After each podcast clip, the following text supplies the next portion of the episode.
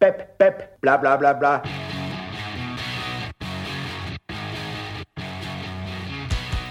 Hello, and welcome to See One, Do One, Teach One, the podcast dedicated to becoming a better medical educator. With me, Pic Mukherjee. And Tom Pereira.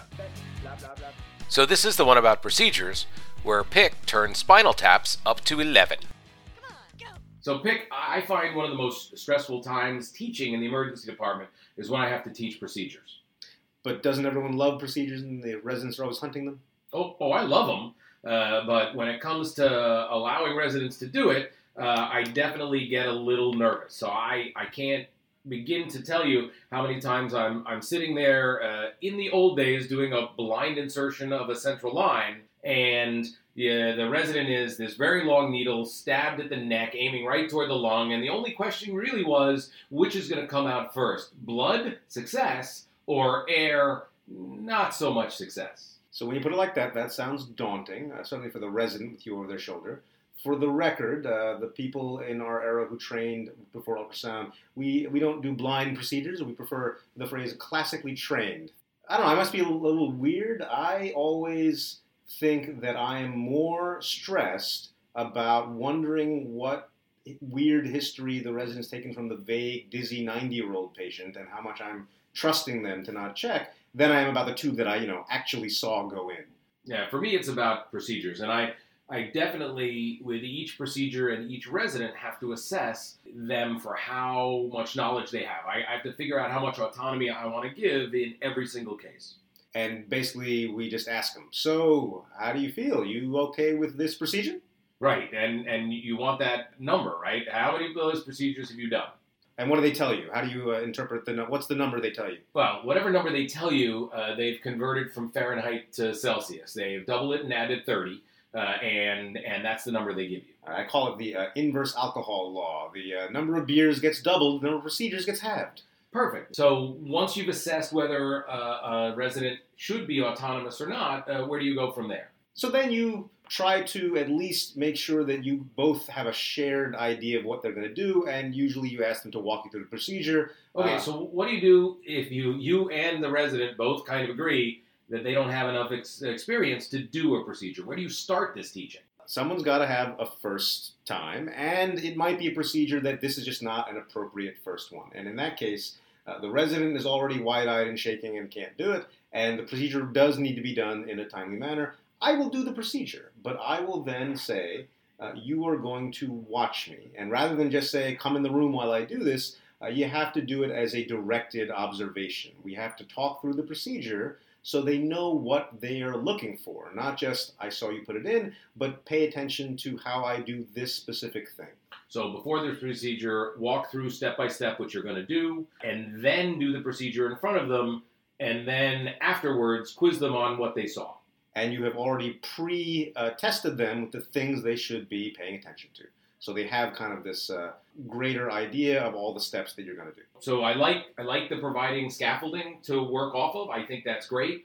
I have certainly worked around trying to give people scaffolding when anything is new. I once tried with my own children when they were taking an econ class to make them watch a 2-hour video on everything that they were going to learn that semester, hoping that it would help them get a better idea of what the entire course was like and help them sort of build their knowledge off it. And that is why your kid chose that really far away college? Yes, they get as far away from me as possible, and it works well that way. Actually, so in this age of foam med and videos, the classic See One, Do One, Teach One, which is the name of our podcast, it has changed a bit, right? So now the See One often is an online video of a procedure.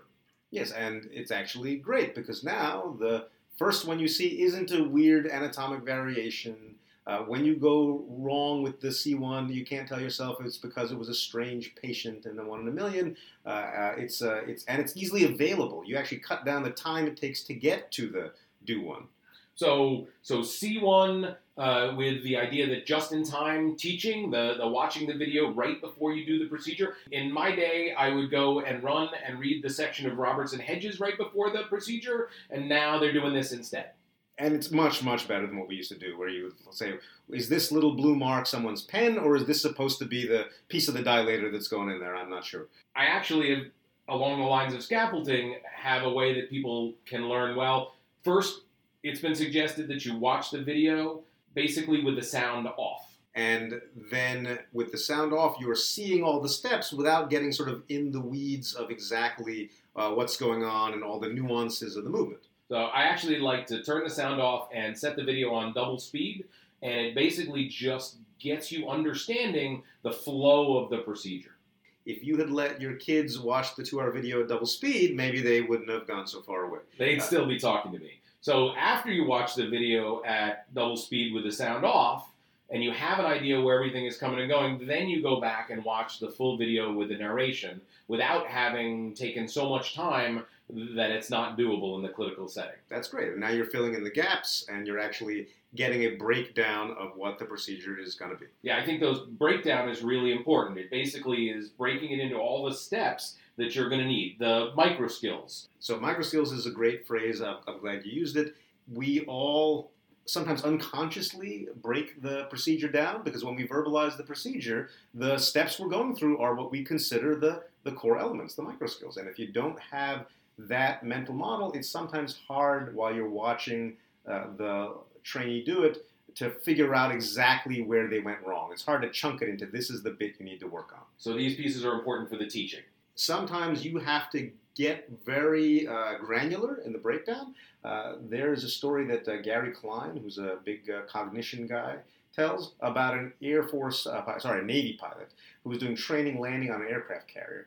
Top of his class, no problems, last day, land in a plane, and the traffic, their control keeps waving off. You're coming in wide.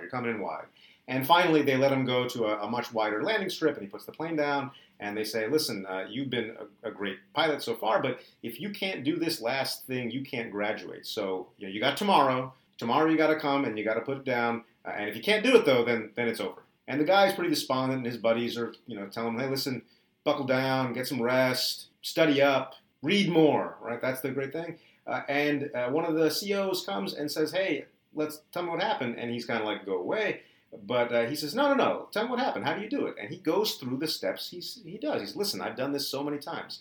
I come in at this speed. I come in at this altitude. I make sure that I'm this far off the port bow. I always line up this part of my instrument panel with that edge of the wing. And then the guy goes, wait, what plane were you flying when you were doing all those? Oh, you were flying a single seat with the navigator behind you, and now you're flying a side-by-side seat in the front cockpit? And he's like, yeah, but that's going to make that move by 3 inches. Yeah, well, 3 inches on in a plane approaching a carrier at this distance translates into about 6 to 8 feet, and that's the amount you are off every time.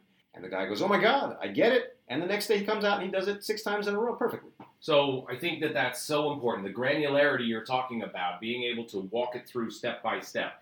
It's definitely one of the ways to try to avoid the curse of knowledge, the idea that you, as a teacher, know certain steps where you've seen multiple learners have problems, and you spend all your time teaching them how to do those micro skills, but you forget all of the pre-steps. And if someone doesn't put their gloves on right, doesn't set up the sterile field right, doesn't grab the syringe that they need for the procedure, then all of your preparation falls apart. Absolutely, and that's another reason why that direct observation is so important. Actually being able to watch it in real time lets you figure out the problem, and the problem may be in a place that you're not used to seeing it, because you're an expert, and you that to you is like breathing.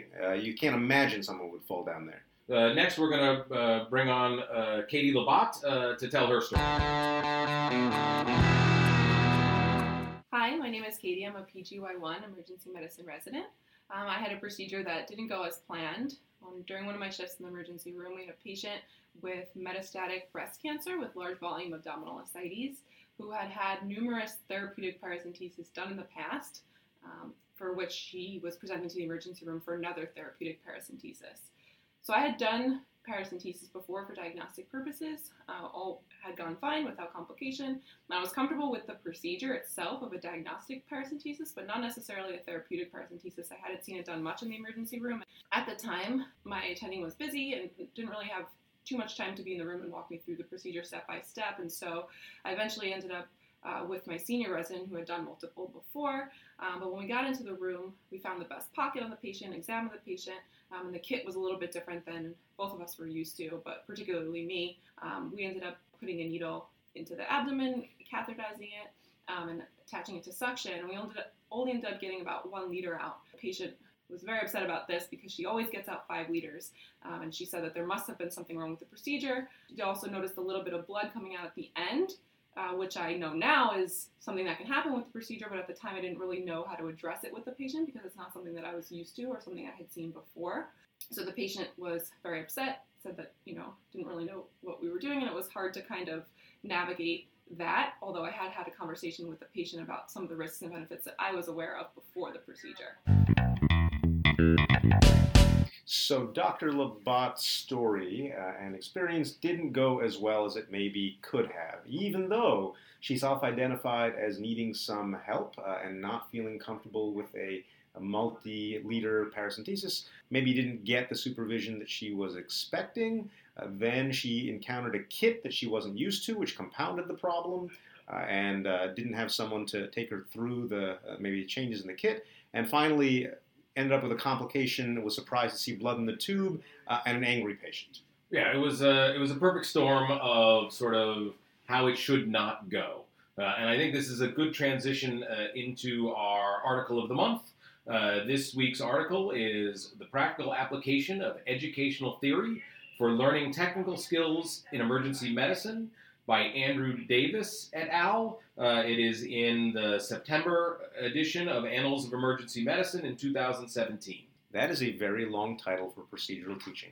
It is. It would take about that long to teach some procedures. So what would Andrew et al. Advise us? So it basically breaks down into steps how to teach procedures with enough pieces to it that I think it really could help us. So the micro skills of teaching procedures, if you will. As micro skills of teaching micro skills. That is perfect. So starts with step one. They're calling it conceptualization. It's basically know what procedure you want to do, when you want to do it, what complications you're going to run into, which would have helped Dr. Labatt right off the bat.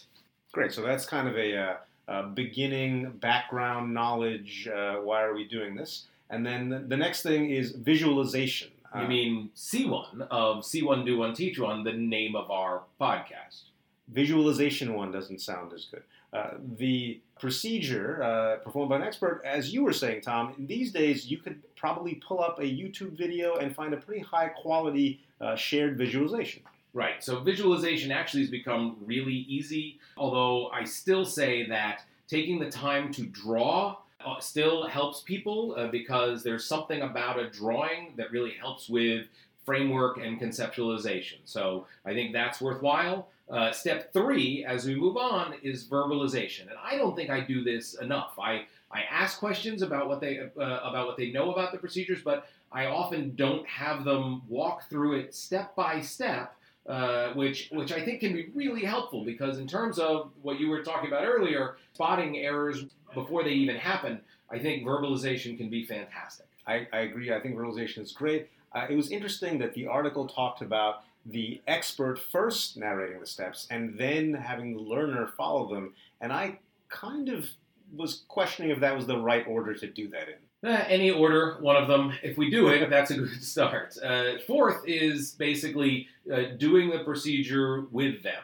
And that can be what you had spoken about earlier, where you're doing the procedure and they're watching, but more likely it's going to be them doing the procedure with your providing real-time feedback in a way that, even in front of the patient, they can adjust their technique and what they're doing to make it go better. And that, so I think feedback and guided practice, which are actually steps 4 and 5 here, are together in this one. And then they come up with skill mastery, which is being able to perform the skill but in a simulated scenario. Do I need to perform the skill in a simulated scenario? I think if you did it on a patient, it doesn't mean you're a master. But I do think that mastery happens over time. And whether it's repeated practice on patients or in the sim lab or in any other thing. I think it's only through mastery that we reach what they're calling step 7, which is autonomy, comfortably doing the procedure on their own. Again, the article, for those of you who wanted to know, a practical application of educational theory for learning technical skills in the emergency department, gives a nice framework for teaching procedures. Great. So what's today's That's Not a Thing? Well, I was told that when you have a patient that you put a catheter in to relieve urinary retention, you should really clamp that Foley catheter. That it was a good thing, especially if there was a lot of water coming out of it. I do remember that. I remember being told that after a liter came out, that you had to put a clamp on it, or else, I think it had something to do with bleeding. And that it definitely would cause bleeding. And then there was always the worry of the post-obstructive diuresis. And that's the kidney now just pees and pees and pees and pees.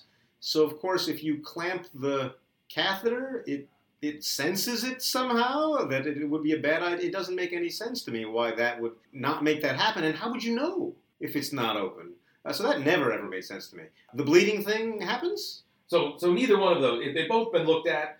Neither one of them are really a thing. The bleeding happens equally as much if you clamp the Foley or not clamp the Foley. And as far as post-obstructive diuresis, it's a reasonably rare complication of this that does happen equally in both groups. And I was told, actually, that even with the catheter not clamped, the bladder walls, when it's all relieved, can actually come all the way together and bump into each other and cause bleeding. I love the visual, but that's totally ridiculous. So, no, that's not a thing. But I was told, and it was even back before there was online things, and I wasn't... Wait, we were wrong before foam med?